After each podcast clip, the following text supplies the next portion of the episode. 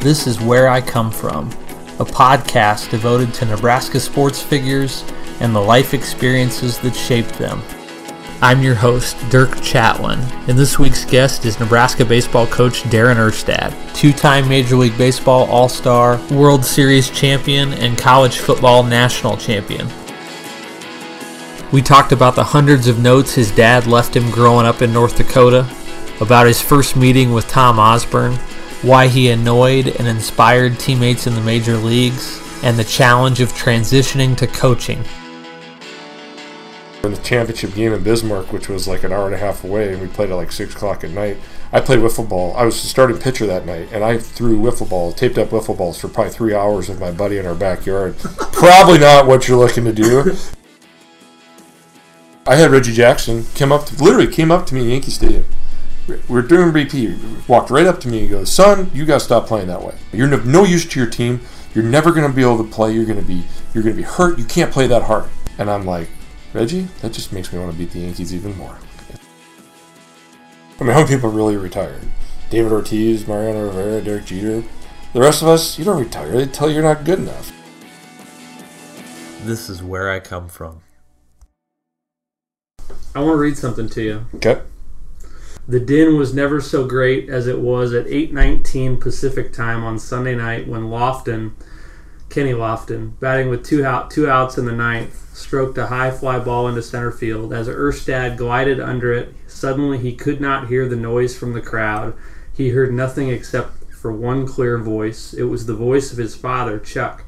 It was not coming from the stands where his father watched. It was coming from his childhood, far back to when his father taught him how to catch. Use two hands is what he heard. I got chills when I read that. True story. How often do you think about that? That was Game Seven of the 2002 World Series. Uh, only when it's brought up to me. Really? Yeah. I just find it ironic now that that whole time you play catch with your dad and he tells you two hands, and now everybody's trying to just catch with one hand, and they tell you it's more athletic. And Right. How that's kind of changed, but I don't care. That story will always always be there, and yeah, that's pretty cool. Uh, that was from Sports Illustrated, Tom Verducci in 2002. Um, you thought about your dad, uh, just a subconscious thought. True story too. I mean, I, I, I mean, it's sounds like I made it up, and it, it literally happened. I mean, it was in the air, and I just and I never had those moments before. Never, never before. And then as soon as I caught it, I felt like I woke up, and I was running in, and all I thought about was, "Thank God I didn't drop that because that would have really sucked." And those those are literally the two thoughts that I had pre and post catching the ball, and then you know it's just chaos after that. So it was. Uh, but yeah, that's what it's all about: pile jumping, team championships, and give a whole community, um, you know, World Series title. It was, and it's very similar to Coach Osborne's first title, and, and everybody getting to have. They had already had national titles here in football, but to give Coach that same thing, that just that was uh, that's what it's all about for me. I mean, we go back to California, and I still get. We're just walking down the street. We'll be going to eat, and somebody will just walk up to me and go, "Thanks, Ersty." Like, I mean, how many? year- I don't know how many years it is now. It's a long time, but 15. still, still, you still get that going back. They still say thanks, Ersty, and it's like just to know, you know, giving the community something that they had some tough times with in, in previous playoff experiences, but to give them that moment of joy. That that has been the long lasting effect that I remember. It's not that one moment. It's the the sustainable thanks Ersty that you get, and that to me is the coolest thing. Coach Osborne said something interesting. I think I don't think he was the only one to feel this way, but you know, after they won it, he almost I think he almost realized how um, not insignificant it was, but it doesn't necessarily change your life. You know, like you still you accomplished it, and yet you almost have to find joy in other things. You know, what I noticed from the baseball thing is it brings a whole new set of challenges in your life. How do you handle success? You know, what there we without a doubt, without a doubt, had a hangover the next the next year. We had tons of injuries. Um, we had a couple guys get in some trouble. Um, it just was not good, and and we didn't know how to handle it. and you know they talk about how hard it is to repeat success. Well, we we learned firsthand. Now we turned it around pretty quickly in 04 and 05 and got back into the playoffs, but. Um, yeah, it was a, definitely a learning experience, and, and unfortunately, we had a couple of, of guys that uh, their lives went the wrong way, and we had a couple of staff members that same type of thing where the success and, and, and stuff that happened um, that was a tough lesson. So there's a give and take in there, but I you know, for me, that was a that was a big learning lesson of, of like very similar. It's like, look, it's it's back to ground. It's back to zero, man. You got to earn everything all over again. If not, twice as hard as it was the year before. So, hmm. you know, it brought along some new challenges. That's for sure. How, how'd you? Uh, who taught you to play baseball? As taught as I don't know if I. How'd you like, learn the game? playing catch with my parents in the backyard. Mom would put, you know, squat down and throw to her. Dad would throw BP. Um, Were they athletes?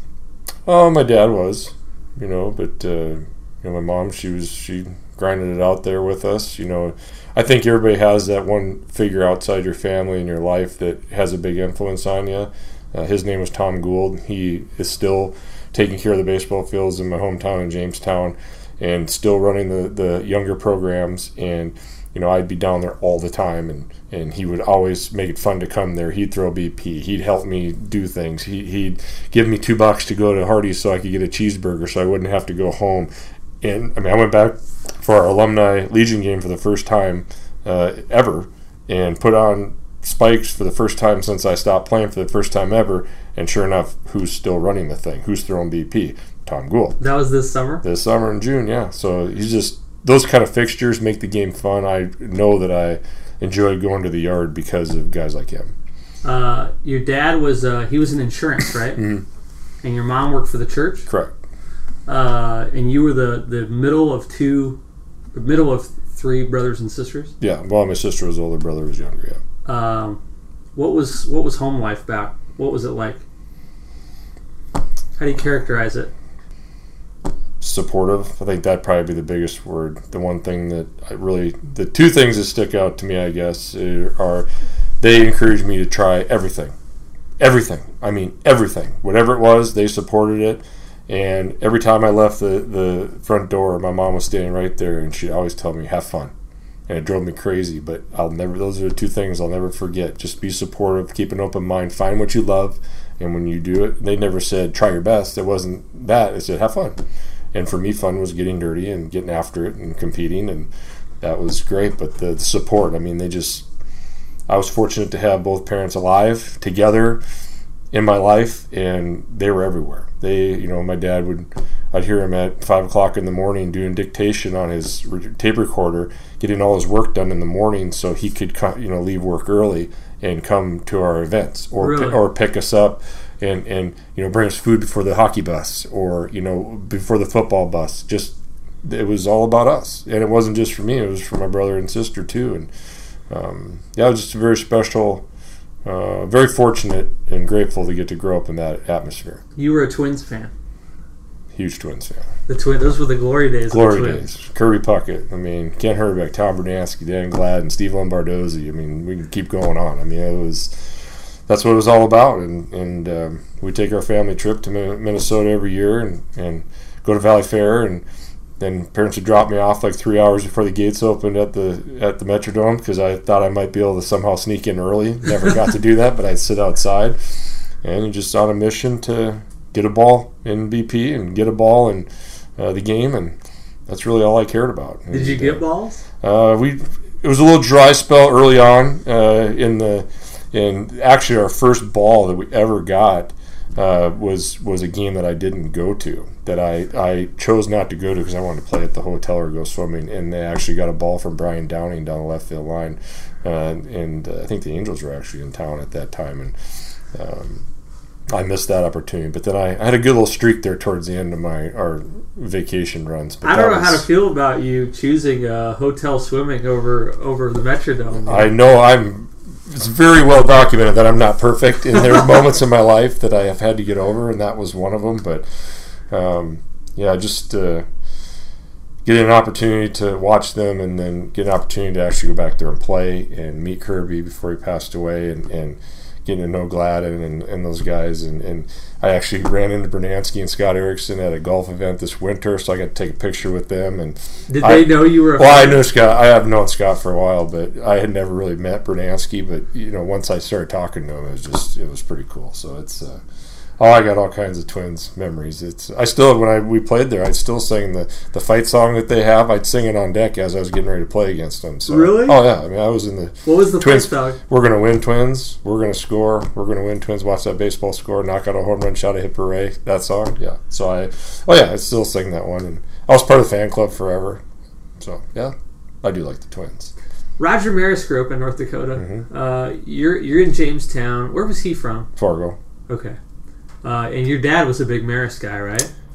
I was just a big baseball guy. He Yeah. played in college and he played some amateur ball and and um, you know, we never talked about that stuff. He's a You huge, didn't? no a huge baseball fan, you know, and and again we just it wasn't something he talked about. We just did, you know. I'd travel around to his softball games and baseball. I don't really remember him playing baseball, but his softball games we'd travel around and we go to all the amateur, you know, state tournaments and Really? play wiffle ball and do all that good stuff. So yeah. You did not. I mean, it was a, it was a little bit different era. Obviously, the climate's part of it. You're doing a lot of different things. I mean, you're ice fishing and sledding and all sorts of stuff. You didn't actually play that much baseball, right? No high school baseball. So we'd track would end into May, and then we'd start the baseball season like first week of June. And I think the state legion tournament was what second week of August or first week of August, and then we'd go into football. So So yeah, you'd play like two months. fifty games. Yeah, I think that's what we ended up playing, and that was it. Yep. I never picked up a bat in the winter. I mean, maybe my buddy played for Jamestown College, so we might have went in the cage like once or twice, but the cage wasn't anything. I mean, it was you were trying to protect your life throwing BP and hitting in there, but it was very, very rarely did I do anything baseball wise outside pretty, of two that's months. pretty eye opening in today's culture. Well, youth, it's- youth baseball. It's definitely, definitely different. Definitely different. But again, it's, it's just what you know. It's what you grow up with. Times change. It's. I mean, I'm not saying it's right or wrong. It's just I know that. I just know in the season, you know, you had that sense of urgency that. I mean, there's only so many warm days in North Dakota. You better get out there and play. So I mean, it was sun up to sundown playing wiffle ball. I mean, we played my my last year Legion ball. We played. We were in the championship game in Bismarck, which was like an hour and a half away, and we played at like six o'clock at night. I played wiffle ball. I was the starting pitcher that night, and I threw wiffle ball, taped up wiffle balls for probably three hours with my buddy in our backyard. probably not what you're looking to do, but I mean, it's just what we did. hey, wiffle ball is actually hard on your arm too because you're throwing it super hard. Probably don't need to know that, but it wasn't the smartest thing. but yeah, There's a great story about you uh, at a junior high track meet, and this I think kind of illustrates how many different things you did growing up. But you're you're preparing for uh, you're preparing for your final attempt at a, at a PR in the pole vault, uh, and your teammate you're, you're also supposed to run the anchor on the hundred on the 800 meter relay. Uh, coach had a had a fill in in place on the relay. Must have been standing on the track like Darren's not going to make it you you clear the pole vault height you run over like 100 meters to the final exchange zone for the relay you take a couple deep breaths you grab the baton and you win the relay do you remember that you're digging deep, Dirk. Where'd you, where are you coming up with this stuff? do you remember that? I do. It's an accurate story too. But the thing, like, full disclosure, the only reason I did pole vault is so I didn't have to practice track and have to run. So that's the only reason I did. I was not good at it. You know, my PR was not anywhere. It wasn't even state qualified. It didn't matter. It was. it was all about what do I, what can I do to go off for track, but and get to run hurdles and do the meets, but not condition. And that's how it worked. But yeah, I did. I did do that and and cleared whatever the height was and went over there and and ran the race. you were you were all state in football uh, receiver and linebacker I played defensive back. I, I might have played linebacker Okay. a little bit. We moved around a little bit, but um, two track and field golds in, in the in the hurdles um, but your best and favorite might have been hockey right still is. Yeah. Still is. Oh yeah. yeah. What do you remember about? How, how'd you get so hooked on hockey? It's just one of those things. You know, you parents tell you to try everything, and and I suppose you probably you know I played basketball. I played both, and then you had to make a decision, and I chose basketball in junior high. and but we I mean every park has an outdoor rink. So where we lived, I would literally put my skates out of my house, put my rubber skate guards on, and skate on the snow and ice to the rink, and then we just stay. I mean, I'd skate all day long, and I just I remember getting his name was Levi Cloud actually, and uh, he he was at the YMCA, and we were actually playing ba- we were playing basketball. He was there and recruited me to come out and try out for for hockey in Pee Wees, and it was. I went home. I told my parents I want to play hockey, and that's probably is they're I told you they're supportive. They'll tell you that that was probably one of the only moments that they were not supportive. Really? Oh, they hated it. They wanted no part of it. They're bas- Just- basketball family. It just was kind of out of the blue, and and um, I think they were sick of the going to basketball practice and changing into hockey clothes on the way to hockey practice, and and I don't know. I just I made that decision, and and I went out for the Pee Wee team, and I made it, and uh, yeah, it was uh, interesting. But I and, and it was a big shift because all my real close friends played basketball, and but I just I there's just something about lacing up the skates and getting out there and that feel and I mean I would skate every day if I could right now if I had time. It's just still in there. It's in there. I don't know. I mean, and so I just uh, I mean, we're talking like we're talking like minus ten, minus twenty degrees, and you know, yeah. you you didn't even notice it, huh? No, I mean, we had two. We had two indoor rinks in town, so I mean, your your organized practices were in rinks, and then we'd have. I mean, I think there was at the time seven outdoor rinks around the parks in our town, and you know, the this group from this rink would come over to your turf, and you'd got to play, you know, a game of spongy hockey, and and sometimes boot hockey, sometimes regular hockey. But yeah, I just spent a lot of time out there and love to do it. As a senior, you uh, scored 36 goals and 24 assists in 26 games. You were finalist for, for Mr. Hockey in the state. Uh, but you never won a state championship in, in any sport, right? Any team sport. Thanks for bringing that up. Yeah, you're right.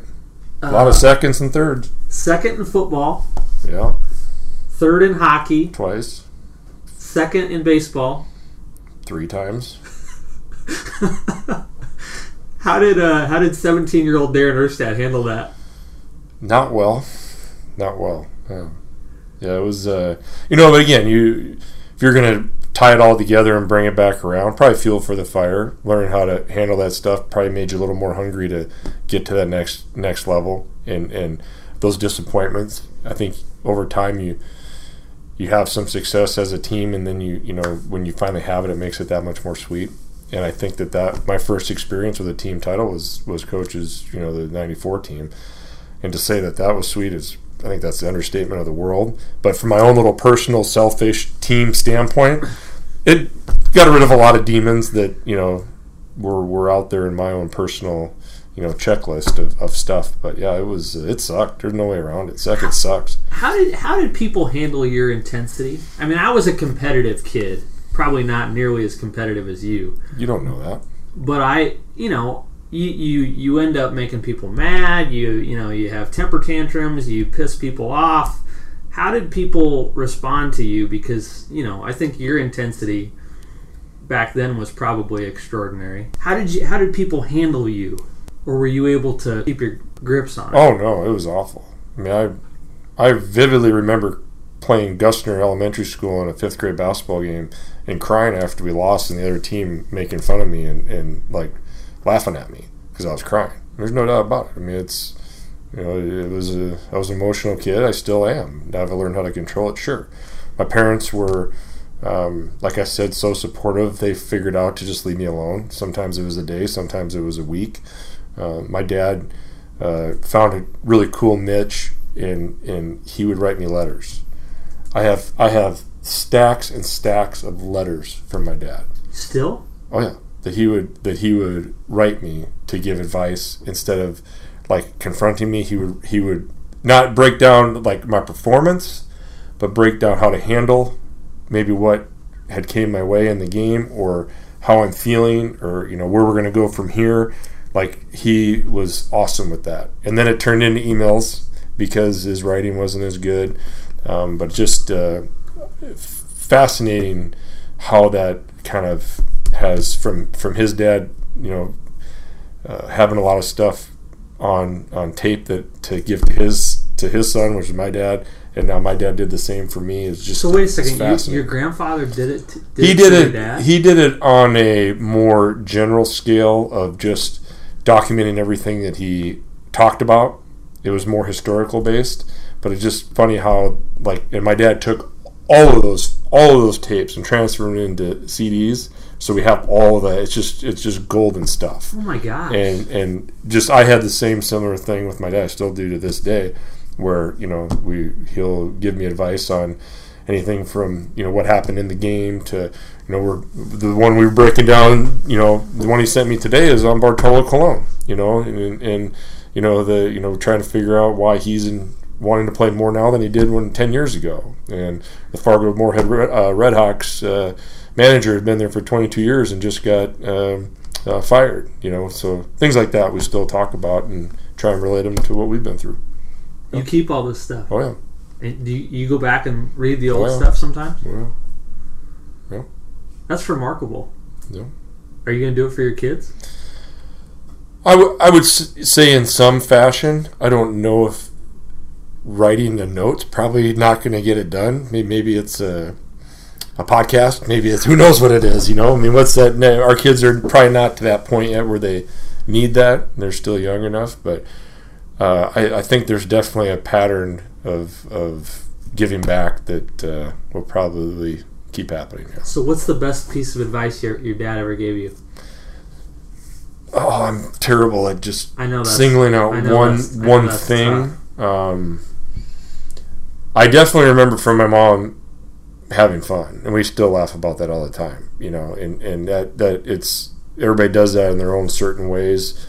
Um, I don't think there's one like line uh, from my dad that I necessarily remember, but it's the consistent, overwhelming support, good or bad.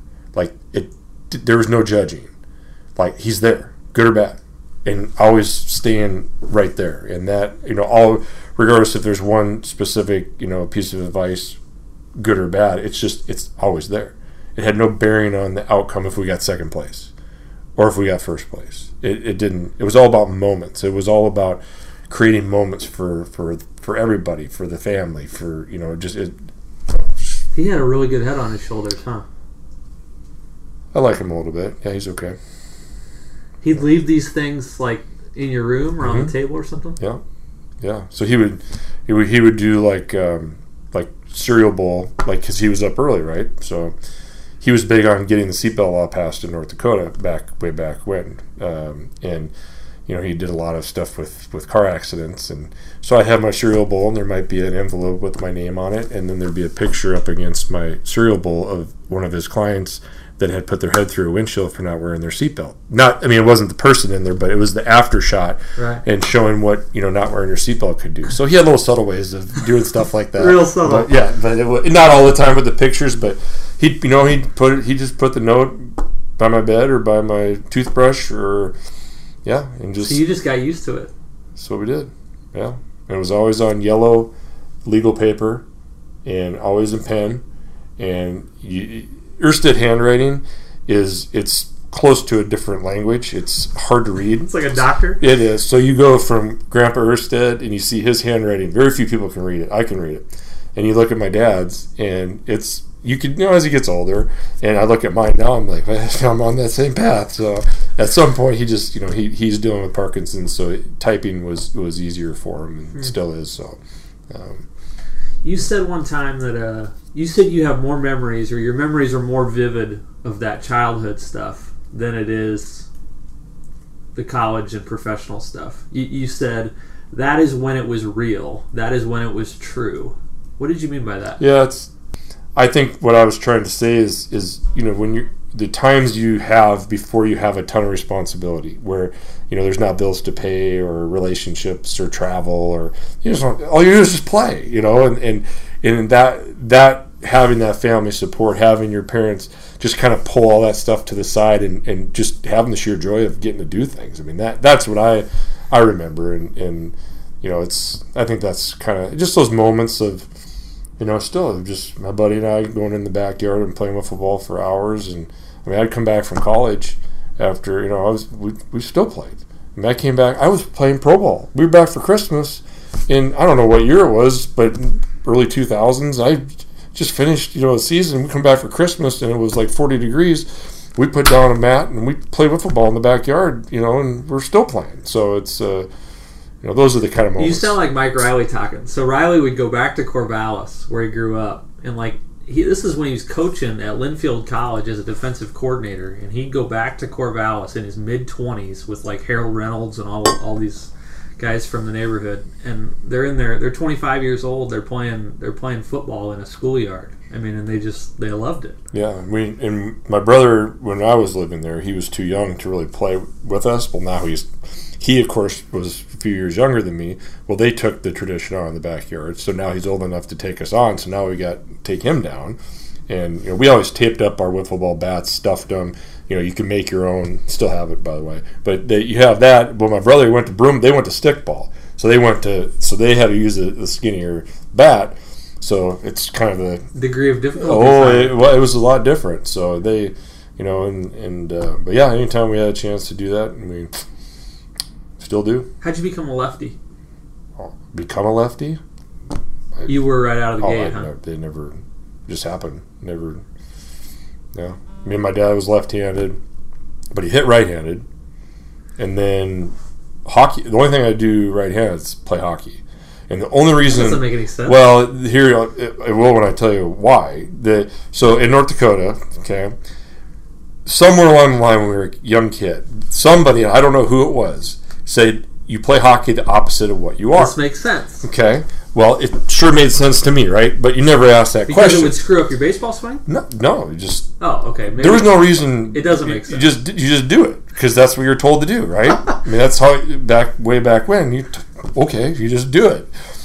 So we when I finally get to Anaheim and, and we got to know when Disney owned the Angels and the Ducks, we got you know got to know a lot of those guys. So every hockey player thinks they can play baseball. They so they come over and of course some baseball players think they can play hockey, but we're not that good. But anyway, so I brought that up to somebody and they looked at me like I was the biggest idiot ever. They're like, "Who would have taught you that?" So my whole life, I thought that was the right thing to do, and they said that's the dumbest thing they've ever heard. So kind of blew that up in my face. But there you go. I thought it was maybe because it would screw up your baseball swing No, no, that because they're different motions. never even didn't even cross my mind or didn't even think about that. No. You don't come to Nebraska um, without a connection, sort of a coincidental connection. Uh, your American Legion coach, Steve Gillespie, Gillespie uh, was a former Nebraska assistant, and he connected John Sanders to you. What a what a serendipitous thing there, huh? I've I've been fortunate to have a few of those moments in my life, and and you know, and when you have them, you just you just you look back on it. I've been been fortunate quite a few times in my life, and fortunately, I've been ready to you know do something with it. But it's um, yeah, I mean, Coach Sanders, they brought me down on a recruiting trip. Never seen me, never seen me play. They asked me to bring my highlight video down with me. So there was something on the Wait, they'd never even seen you play when No. you came down. no, just a word of mouth from no. So I've never been out of the state of North Dakota playing. I mean, how would they ever? It's not like you're throwing it up on a recruiting website, you know. Right. So yeah, we literally brought the the VHS tape, and the only reason we had anything was because the one of the Fargo stations had done like a little piece on you know hockey, football, baseball, and track. So we just brought that and like put it in there, and they watched it, and they're like, "There's like three clips." They're like, "Oh, yeah, good." And then, then they, they saw me kick on there, like, "You kick too? Well, we got to get you a tryout with the football team." And I'm like, and I'm like They were more, okay, here we go. they were more excited yeah, about that. Yeah, it's like, oh, here we go. You know, you know, I know that's not going to happen. I mean, it's the Huskers. Come on. So that, but it's just kind of funny how that was said in my recruiting meeting, and then two for two years it never got brought up again. So I was like, oh, of course they're not. You know, that's not going to happen. But yeah, that was it. They offered me a scholarship on the on that on that visit, and it happened to be in '91. Fall of '91 was the the Washington game where Washington came Yeah. back. Brunell and Billy Joe Hobert and Lincoln Kennedy were that comeback they I was there. Yeah, oh, I know you were. I'm sure I didn't know, but I'm sure you were. But all I cared about was watching Steagy punt. I was like, oh my gosh, look at that guy, you know. And and uh, but seeing that and and uh, that was pretty cool. So that's the fall of '91. You graduate in '92. Mm-hmm. Uh, you play your first baseball season in '93, and then tell me how the Osborne connection happens. Somebody made like a highlight video, right? Of you messing around at Cook Pavilion. No, no, no. So yeah, so we played what spring of '93, so it's the fall of '93. So my sophomore year in the fall. Okay. Yeah. So we're in the cook. Like on Fridays, we'd go over there for conditioning in the fall, and we'd you know jack around, play football for conditioning. Well, at that time, I think there was like I don't know if there were skill instruction groups, practice. I don't know what the heck football was doing, but we after we were done, we would we would kick the ball. So I was just doing what I normally do, go in there, and they wanted to. And then the guys on the team knew I could kick it, so we'd go in there and kick whatever, however far it was, and apparently we were in between groups and some coach saw me and then word got back over and they're like hey like what's what's this guy doing? You know, he's playing baseball. And i'm like they're like well hey you know you interested in football? I was like come on. And he's like no seriously. And they're like well you can't try out because you're on a, you're playing for a different sport. You have to put it together yourself. So the word got back from whoever it was said you need to go in memorial stadium film from the stands so we can do hang time, kick both ways so we know which way the wind's blowing. So Jake Myers' dad, Paul, was the assistant coach, so he stood up in the stadium, filmed it, and we had you know guy like Jed Dalton was like the catching punts. I think he was actually trying out himself to try and be a returner because he because he wanted to do that. But uh, yeah, so I just punted both ways, and I took that VHS tape up to Coach Osborne's office, and I sat in there in his office and This is the first time you've ever met. I ever met him. Yep. Sat there and What was that conversation like? there wasn't a conversation. Just said hi and I mean I didn't talk at all. And he watched it and I think through I mean there's I don't know, twenty punts on there. I think one time he said, Oh, that was okay. That was it. And and he didn't say a word. That was it. There's no conversation, no small talk. And I'm like, well, at least I got to meet Coach Osborne. and then after it was over, he looked at me and he said, Do you want to play Nebraska football? I said, Yes. He goes, No. Do you want to play Nebraska football? I'm like, Yes. Literally walked across the hallway to the secretary's office, signed my scholarship award of football. End story. That that was that was the fall of '93. The fall of '93. Could have been October, November. I don't know what when it was. Because you didn't really start until you didn't start right away, right? No, no, no, no. You- Because they went. started in spring of '94. I watched. I watched the the '93 Orange Bowl game or the '94 Orange Bowl game, whichever, however, the weird year change thing. The one they lost. Correct. So I watched that from my same wiffle ball buddy's basement in North Dakota, knowing in the spring that I was going to be practicing a little bit with the football team and playing baseball, and, and um, yeah, that was. And uh, so that spring, you're bouncing back and forth. I did, yeah. And I wasn't. I mean, I, I actually what didn't do very well in baseball that year. It was just okay. And um, yeah, but I did the spring game. I punted a little bit, and went over and changed. And at the time, for all the old parts, the you know the fields were right next to each other. So I Yeah. punted a little bit, and then walked out the gate and changed my clothes and went over there and played baseball. And and then the following fall, I went out and played in the Cape so I didn't do any of the football conditioning. So in, in, I took a bag of footballs out to Massachusetts, and I found a soccer field, and I would just punt, and then I go get them and punt back, and just did it by myself. Left a week early uh, from the Cape for uh, football practice. Had no place to stay, so I slept on a buddy's house on his floor. Had no furniture, so I slept on a wood floor for the first week or two days, and finally found a place to stay and played some football. Uh, you make it sound pretty simple. Those, those are two really an, in- a really interesting contrast, though, because you know Nebraska baseball was not a very big deal in those days. There's probably what five accurate statement. 500 people at Buck Beltzer Field. Actually, I remember very clearly one of the attendance. Today's attendance five. No, uh, Oh yeah, it was snowing. Bob Steinkamp for sure. One of the scouts was there. I think there was a couple uh, girlfriends were there, and uh, maybe maybe Darren Peterson's parents were Five? there. That was it. Five. Oh yeah, it was a pretty cold day though. Okay, so so you've got that where you're kind of one of the stars of the team, uh, and then you're the punter, a much smaller piece of you know the biggest show in college football. how, how did those two experiences go together, and, and how would you compare them? I, I mean, I was probably too dumb to know the difference. I mean, there's no. Were no, you nervous playing football? I guess that's a, You know, actually, no. I, I thought I would be really nervous, and I wasn't. But there's no social media. There's no. I mean, I didn't read the papers. I didn't watch TV. I mean, I didn't ever watch the news. I didn't. I didn't know what expectations were. I was like, oh, that's pretty cool. It was like I get. It's like the best fantasy football trip ever. I get to be on the field and stand on the sidelines and watch this freak show of a team go about its business. You know, and I will say after the initial uh, first week of practice, like how welcoming a majority of the team was, it probably made that transition um, pretty easy.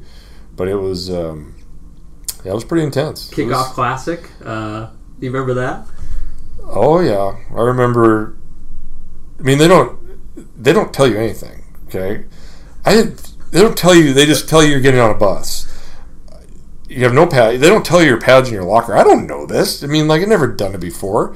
You know, you get there and you're like, now what? You know, and it's like get dressed and then all of a sudden everybody's kneeling down and coaches going over special team stuff and then this prayer starts and dear Lord, and the battles we go through in life and I'm like.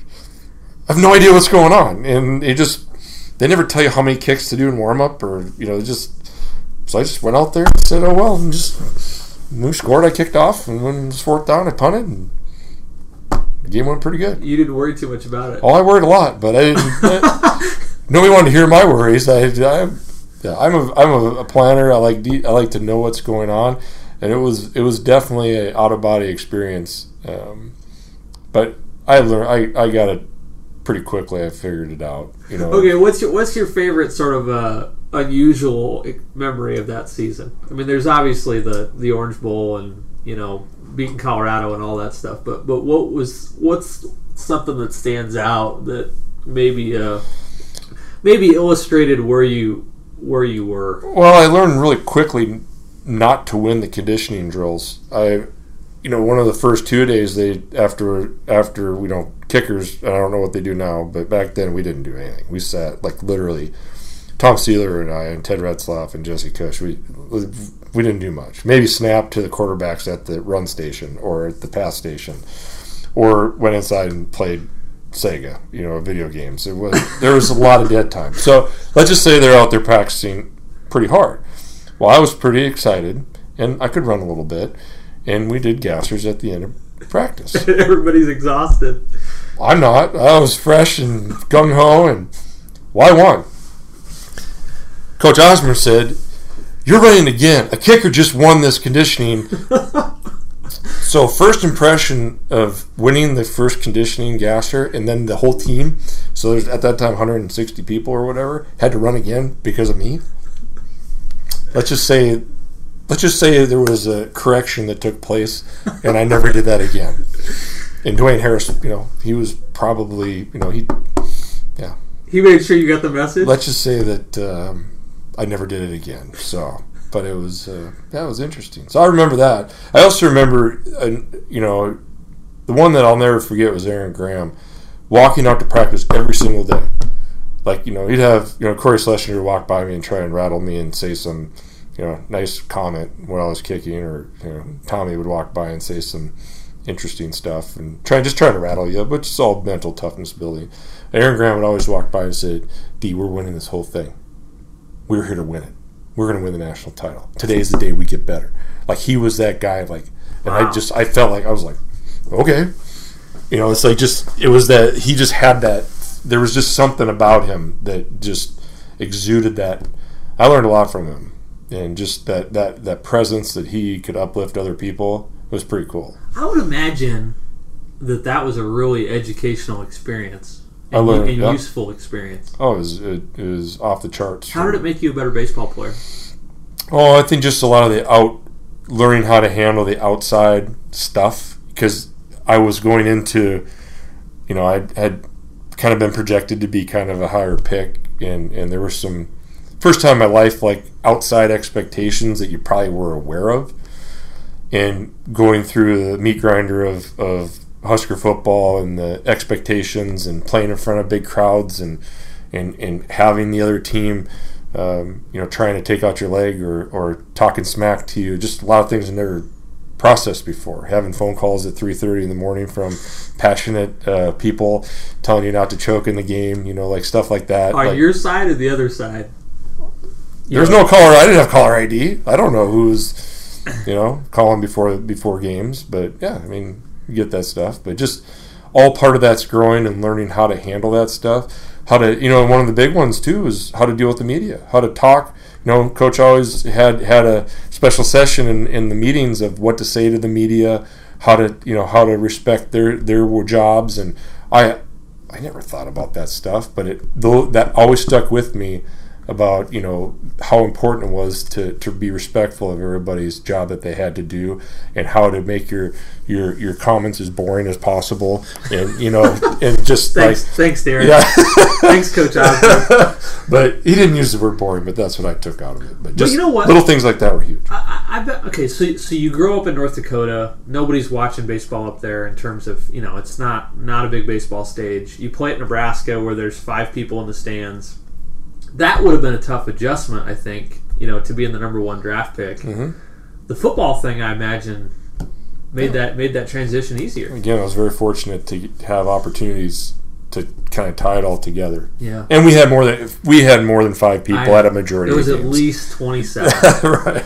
But yeah, it. Um, yeah, I mean, I've, it was always a, um, you know, just the whole production that that they had from a team standpoint, from just the the coaching standpoint, dealing with you know Kevin Steele like trying to tackle me on the sidelines for knuckleballing a kick, you know, against Colorado, and team having to hold them back from beating me up. You know, it's like. Just you learn how to deal with that. There's a level of testosterone on that sideline that doesn't exist in the dugout, right? Uh, it's it, it's it's different. It's a different sport. Yeah. But yeah, I mean, there's These are bursts of energy rather than like a long, slow burn, right? Good way to put it. Yeah, yeah. Um, you're the number one pick in 1995, a couple days before your 21st birthday. Um, when did you? I asked this. I ask a lot of different people this question. When did you realize that you were good enough to play at the highest level? Uh, probably my second full year in the big leagues, and Really? then and I don't think there was ever a moment where I felt that comfortable. Like, I. No, I mean I. You always dream about it, but like I still when I got called up, and I'm traveling from Vancouver, I'm like, how in the heck am I going to play with these guys? This like, is June 1996, Yeah. so you've been in the minors for a year. No, I, I had when I signed, I, I- I signed and then I played the end of the '95. I played like 25 games at Lake. Elsinore. Came back. I started in AAA. So a, In a year April- after a year yeah. after the draft. Right, basically, yeah. So you have not played a full minor league. No, I played like season. three months. Yeah. And uh, again, all about timing, right? Angels had the worst organiza- minor league organization in baseball. Hmm. So I just had an opportunity to climb up the ladder fast, and, and yeah, I mean, it, it literally is just it was survival for those first few years, and I. I probably not until I made that All Star game in '98, where you walk in with that room, and I'm like, "What am I doing in here?" It's like, really? I mean, like, I, you just don't feel like you belong, and then you just you're like start. I can play with these guys. This is a good time to point out that Erstad is the only player in Major League history to win gold gloves as an infielder and as an outfielder. As a hitter, he had two really good years, 97 and 98, and one great year in 2000 when he hit 355 with 25 homers and 100 RBI. There was a moment. There was kind of a big moment that happened to you in '97. You guys are in a, a playoff race, and it's uh, you're in Baltimore, I think, and it's a tenth inning tie game. runners at first and third. You're playing first base, right? Where are you finding this stuff? Ground ball, ground ball right to you, and you booted it, Yeah, Harold Baines hit it. and you lost. And Tony Phillips gave you a message after that. What do you remember about that? Yeah, I mean, it was two things I remember.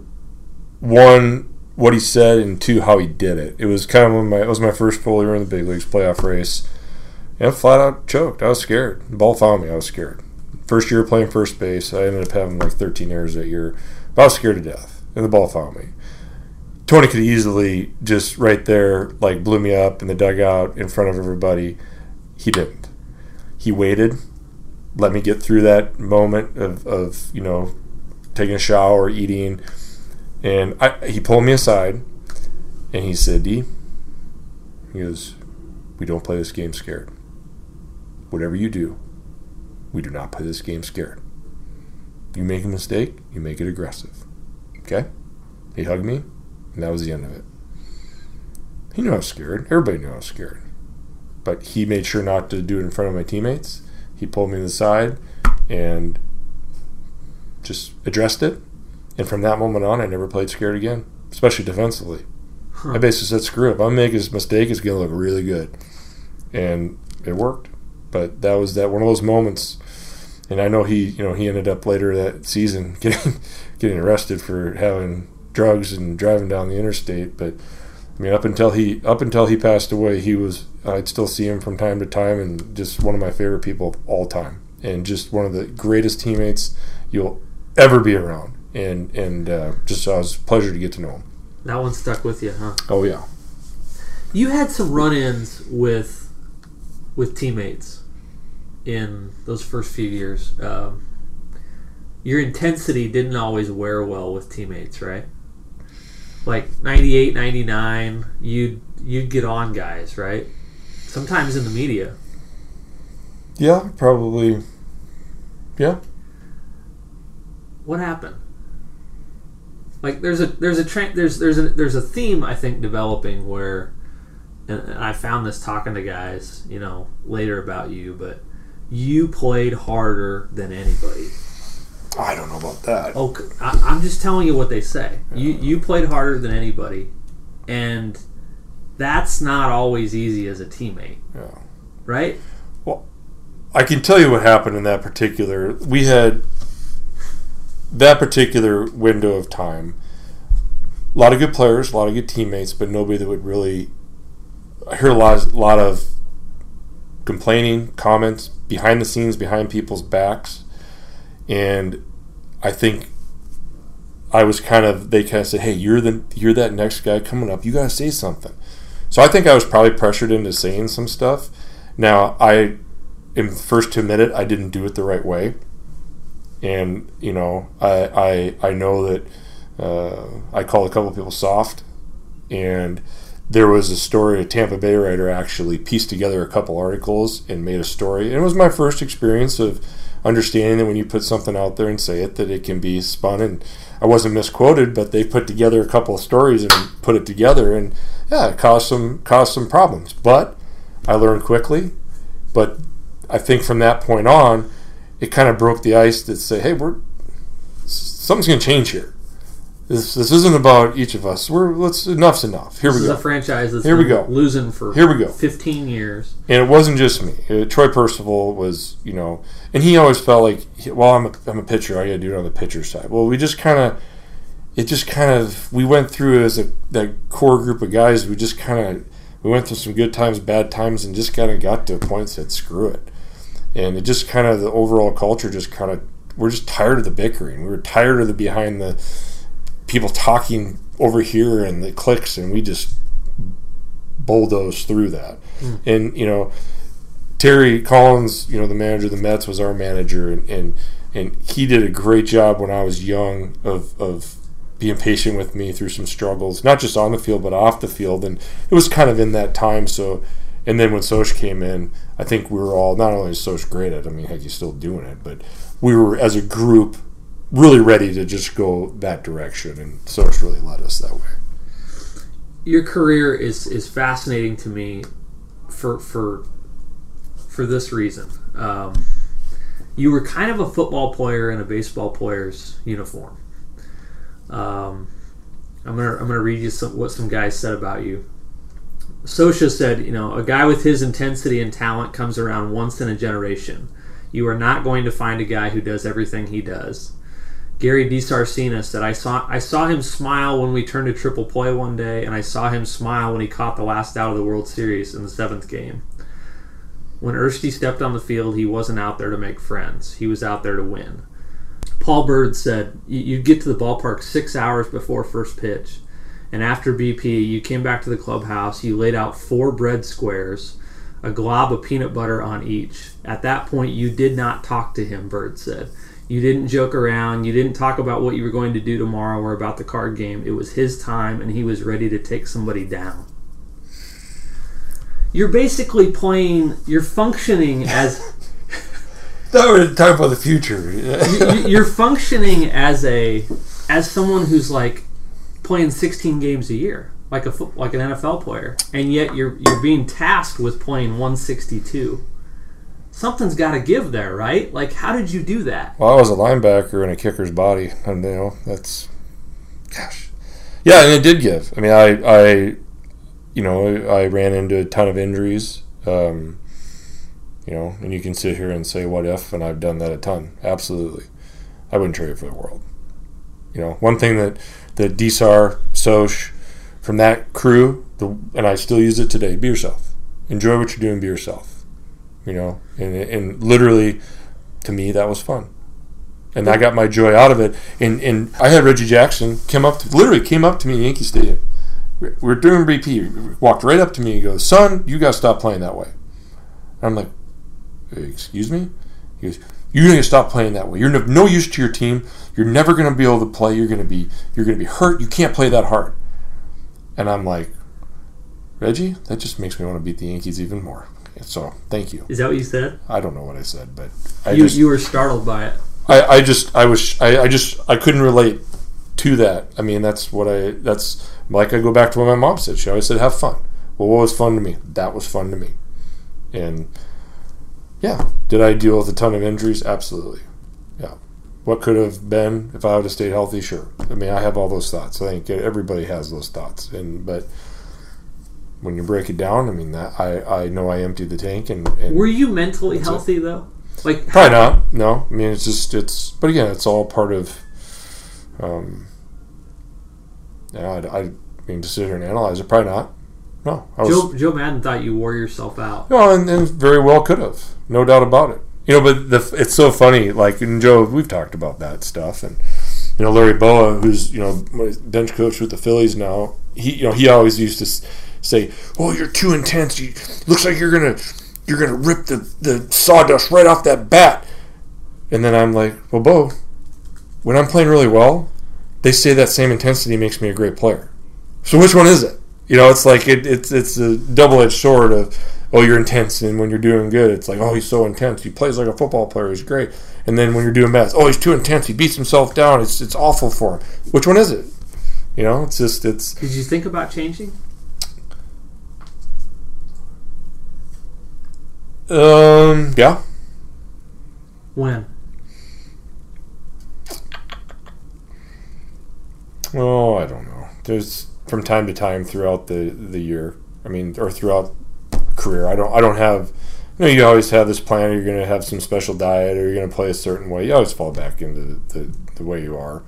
Um, and you know, it's. I think that the biggest thing was the that conscious effort we all made uh, after the 01 season because we had you know d- 01 was one of the it was the most challenging year of my life but compared to what a lot of people go through it's not it wasn't that bad. But it was tough year and we had a lot of guys in the team that had a really tough year. And as a group we just said you know what? Screw this. You know we're good we're we're going to play as a team we're going to have fun. And and I think from we did change a little bit. We were we still intense? Yeah but it was it was a different different kind of intensity and I think that what were we were some of that eased up a little bit was Soch always said it takes all kinds. He was he always told me, Ersty we don't want 25 of you on the roster. We go crazy. And I think after that 01 year, we, we kind of, as a group, just kind of let everybody's, all their personalities kind of just come out. And I stopped worrying so much about what everybody else was doing. And we just were all just our own individuals. And it, um, man, it just kind of worked.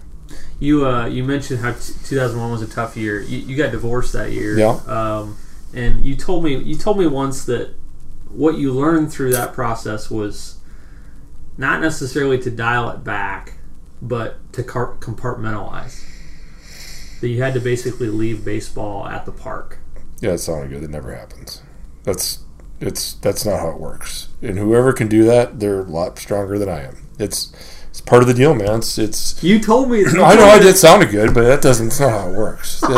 That, that, that's a that's a, that's just a, a line. That's that's it. Never goes away. It still doesn't go away. I mean, it's. I wake up, you know, to the middle of the night. I think about baseball. You know, it's you're driving down the street. Think about how we're going to get better. You know, I'm not thinking about what I did 20 years ago, but I'm thinking about with this team. How's he going to piece together? What's he going to, you know, like that? it Just, it's, so I, long time ago, I took the pressure off of trying to turn it off. It's just part of the deal. It's in there. It's, it's, and for me, by not turning it off has actually freed me up because I don't put that, I don't put that such a pressure on. You, you got to go home and you, you got to, you can't think about it. once you start thinking that way, you're, of course you're going to think about it. So I mean, we go home. Am I not thinking about baseball when your son's standing at the door going like this with the ball, going, "Let's go." I mean, what are you going to do? Turn it off? It, it doesn't turn off because you're playing baseball when you get home. But it's, you know, have I gotten better at, at you know, being a little more open? Yeah, I have. But I have my moments. But you know, it's it's all. Eh, there's no. It's it's just all part of it. Hmm. I want. I just. This is a little bit of an aside, but I want to bring it up. 2002 in April, on a Tuesday night, you ran face first into an outfield wall chasing a fly ball. Hmm. Didn't catch it. Uh, you uh, the collision knocked you you senseless. You got the game winning hit in the tenth inning. Where was that at? I'm trying to remember. At home. What's that? I was at home against Texas. Friday night, you dove for another line drive. Didn't catch it. Chin smacked the turf I so know. hard that you spent the night in the hospital. Oakland? Mhm. Uh, and Troy Percival walks into the hospital room late that night and, and basically scolds you. He says, You know, you don't need to be catching that ball. And you said, Uh uh Too much respect for the game, too much respect for you. If I can catch it, I'm catching it. That Oh. might say Darren Erstad as much as anything. I don't remember any of that. That's because you were concussed. Adam True showed up too. I heard at that. He came and said hi. At the hospital? Yeah, because he was in, playing for Oakland at that time. oh, really? Yeah. But yeah, it was. uh Yeah, Um, okay, let's let's jump forward. You almost got traded in December of one Mhm. The deal was done. hmm You were going to Chicago to play for the White Sox. Linda Cohn told me. I remember my wiffle ball buddy's house. I, he was at work. I was sitting in his on his lazy boy watching Linda Cohn, and she said, "Darren, I don't know if you found out yet, but you're traded to the White Sox." I heard it on ESPN. That had, to, it- that had to suck.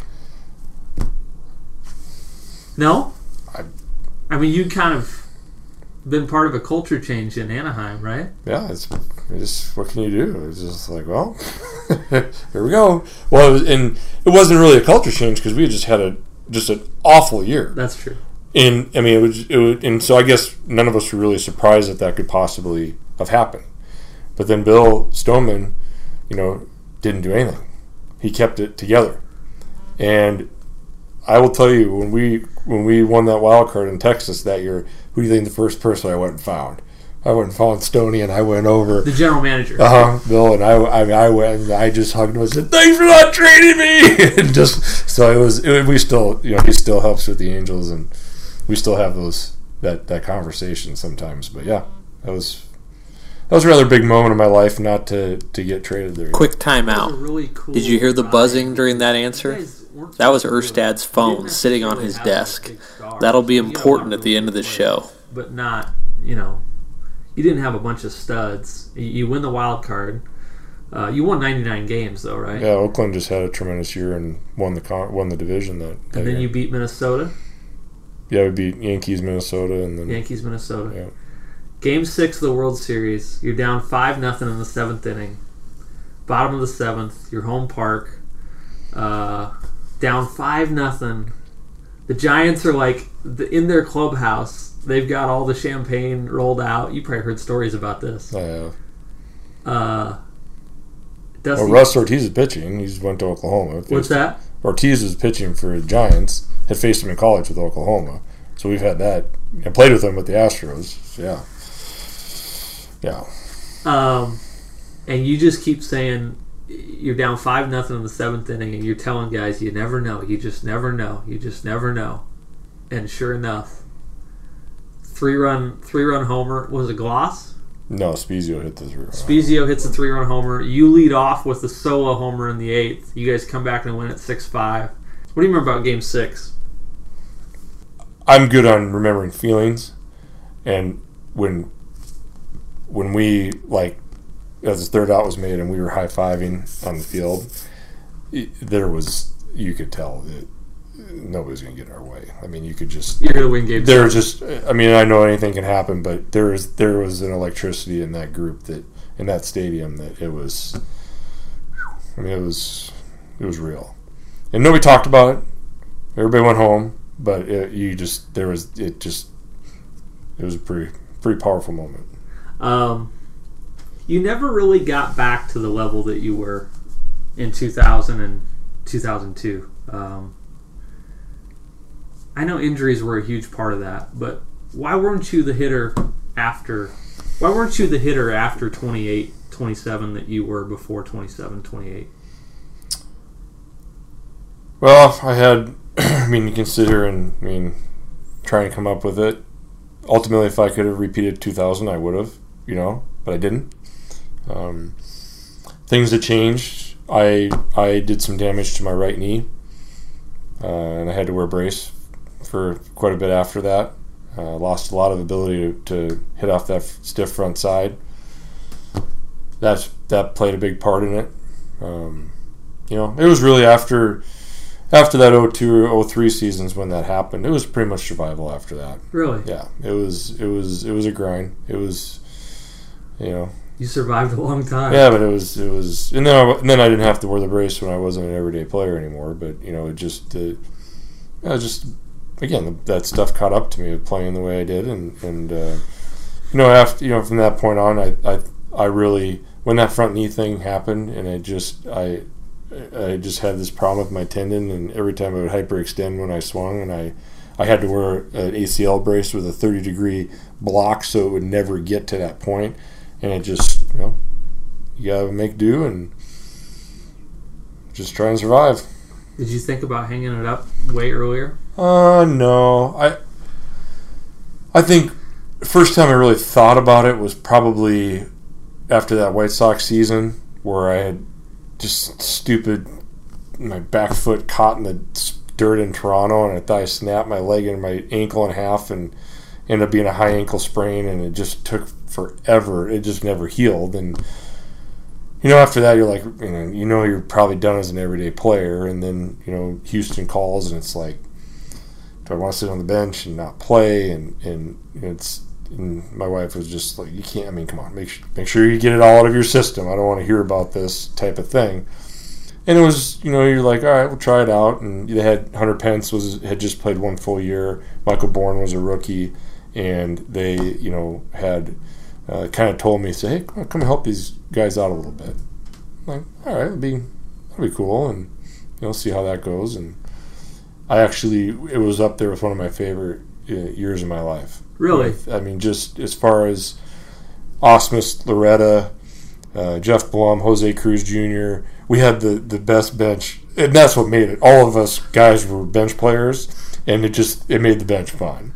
So it, it turned turned out to just be a wonderful wonderful experience, and and uh, I'm glad I got to do it. A lot of downtime at a baseball game, isn't there? Yeah, I mean, I mean those those guys in the dugout. I mean, Blum now now he's a, a TV guy for the Astros, so he loved to talk, and he actually got to play a little bit still.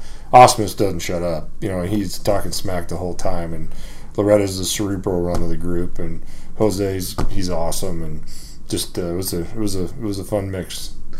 Uh, when you, when you took the job here in 2011, um, I was reaching out trying to get in touch with some of your old teammates, and I put in a call to Paul Byrd, who had played he played one year with you, I think. Mhm. He played 14 major league seasons for seven teams, only one year with you. I called him on like a Thursday. I'm writing a story for Sunday, I think. He calls me back at 11:30 at night, my time. 12:30 in Atlanta, where he lives. He calls me from the back closet of a bedroom in his house. He's talking really quietly because he doesn't want his wife to hear him. he's dead serious. Like he's he, he's like there's emotion in his voice, Darren, and he's like talking. He says, "I wanted to call you to say something about him as a teammate." People ask me all the time, "Who's your favorite you had playing behind you?" He played with me one year, and I would have to say it was him. It didn't matter if you were up by 10, down by 10, if it was a game that didn't mean anything or you were in a playoff race, he played the same. If I was to pick one guy to go to war with tomorrow and I needed a guy with me in the foxhole, I would pick Darren Erstad. When you play like that, how do you adjust to, to suddenly not playing? You know what I mean? Yeah, well, I still live it. It doesn't turn off just because they kick you off the train and the Grim Reaper tells you you can't play anymore. I mean, you don't. That doesn't just shut off. I mean, everybody says you retire. You don't retire. They tell you you're not good enough to play anymore. It's, I just think that's hilarious that people say. I mean, how many people really retire? David Ortiz, Mariano Rivera, Derek Jeter. The rest of us, you don't retire. They tell you you're not good enough and you're done. It's over. So you can try and save face and say you're retiring. No, you're retiring because you're not good enough. Just the way it works. Or something's physically wrong with you. But the bottom line is you can't perform at that level, so you're done. But that doesn't shut off your motor. It doesn't shut off your, you know, you know, your, your drive, your passion. So I think uh, again, I I was super lucky, super lucky. Mike Anderson gave me a chance to volunteer. Unbelievably lucky that Coach Osborne gave me an opportunity to, to coach. That you know probably helped with that buffer of you know channeling some of that stuff you know through coaching and it's it's real, man. I mean, I, I mean, Paul Byrd was one who did the study, him and his wife, and they were doing. I think they said over eighty percent of former baseball players get divorced because there is no way to cha- channel that, and life's different, and the lifestyle's different, and all that stuff. So again, just very very fortunate to have a supporting wife and and um, an opportunity to be the coach here. I mean, if it's off by one year, that doesn't happen. You know, I mean, it's, it's, it's all timing. If that if we're off by one year, it, it doesn't happen. But it did. Where does the competitive, the, the over competitiveness, where do you have to check that? Like, where where does that manifest itself, and where do you have to like pull the reins back? You know what I mean? Do you have to pull the reins back? I don't think so. No, I've never, I've never been a, a. It's not personal. It's not like like I've never like I've never I don't know how to describe it. It's never been like an outwardly at somebody else, you know what I mean, or or physically like where I'm out of control. Like it's I've never ever once had you know that type of a feeling. Right. I mean, I don't. I guess I've never thought about it. Just, but coaching is a tough transition because you don't have control over other people's competitiveness. Oh, it's awful. It's, it's one of the worst things ever. it's, it's it's absolute torture. I mean, it's, it's, it's sitting there. It's like, oh my gosh, that just happened. There's nothing I can do. I'm just, oh my gosh, I'm gonna go crazy. sure. Oh yeah, those are real. That, that that's that happens. But just saying, it's like you know what? I honestly, I, I it was hard right away, and and now like I literally, and nobody told me this. I don't know where I even thought of, but every time I see something bad happen or it doesn't go a certain way, all I think about is it's this is a great opportunity for that kid to grow. The bigger the situation, the more adversity, oh, it's time for him to grow. Like he's if he like gives it up on the mound or strikes out, I'm like, hey, it's a great time to develop mental toughness. How are we going to respond to this? Or if they do a great job, it's like, hey, it's a great time to grow. This is a great time to learn how to handle success. And I just kind of I've done like maybe that's my way of coping with it or whatever, but that's kind of where my mindset is 24 7. You went from your dad writing notes to you like that, now you're writing notes to yourself. Gosh damn, getting old. Yeah. But yeah, it is. It's it's exactly probably right. Yeah. What do you wish you, what do, what do you know now about coaching that you wish you knew in the fall of 2011? Oh, I would say, and I still have to struggle every day, but just the communication side of things of like especially like kids don't know what you're thinking. Where i would think that they knew that i cared or that i was thinking something and i didn't express it to them hmm. and then they they you know like oh coach isn't approachable.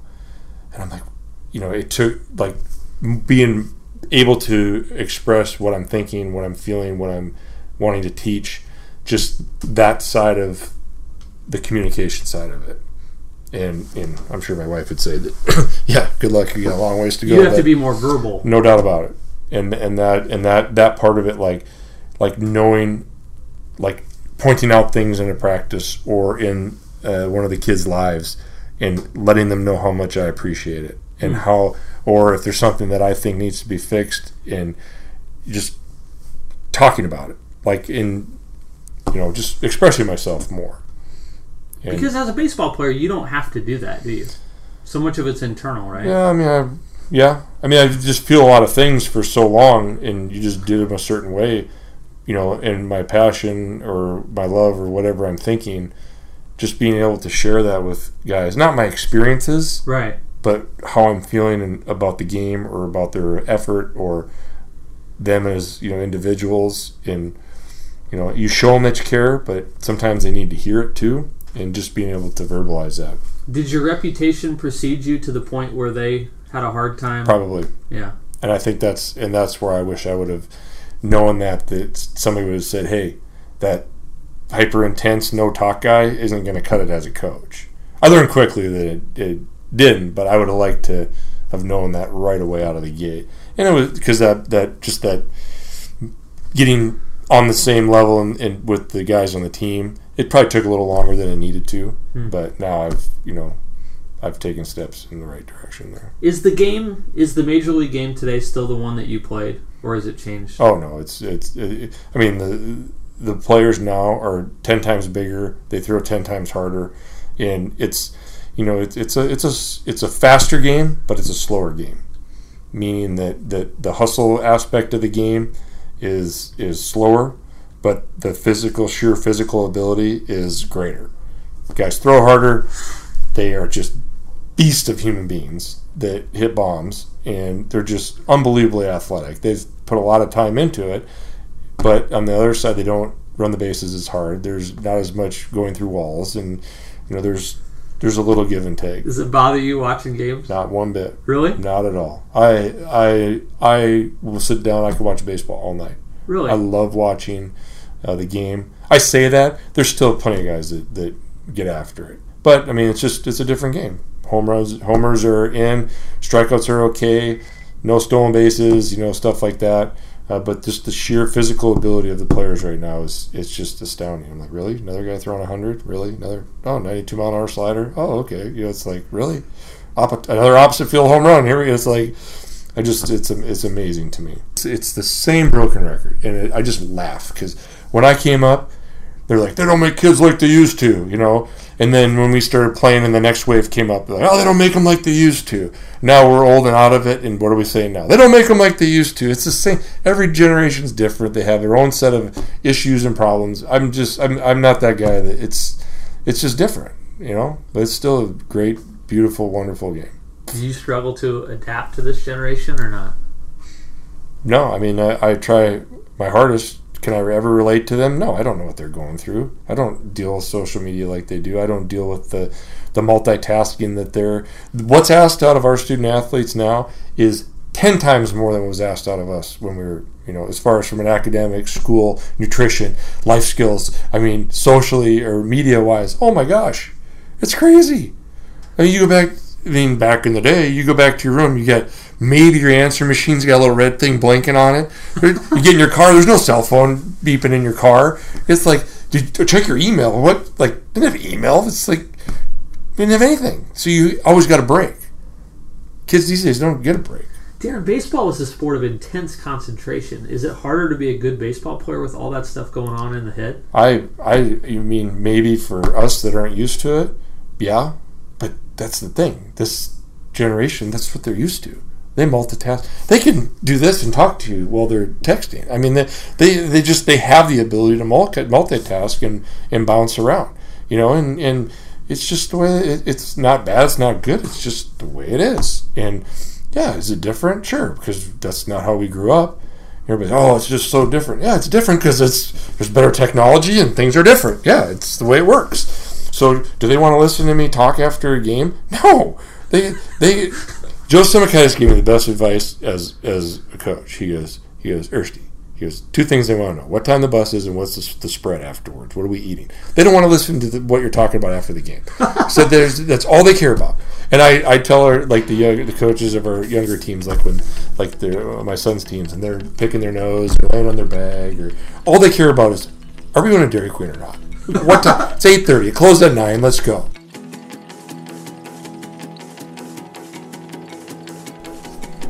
Before we get to the credits, there's a postscript to this podcast. We did the interview in Darren Erstad's office at Haymarket Park.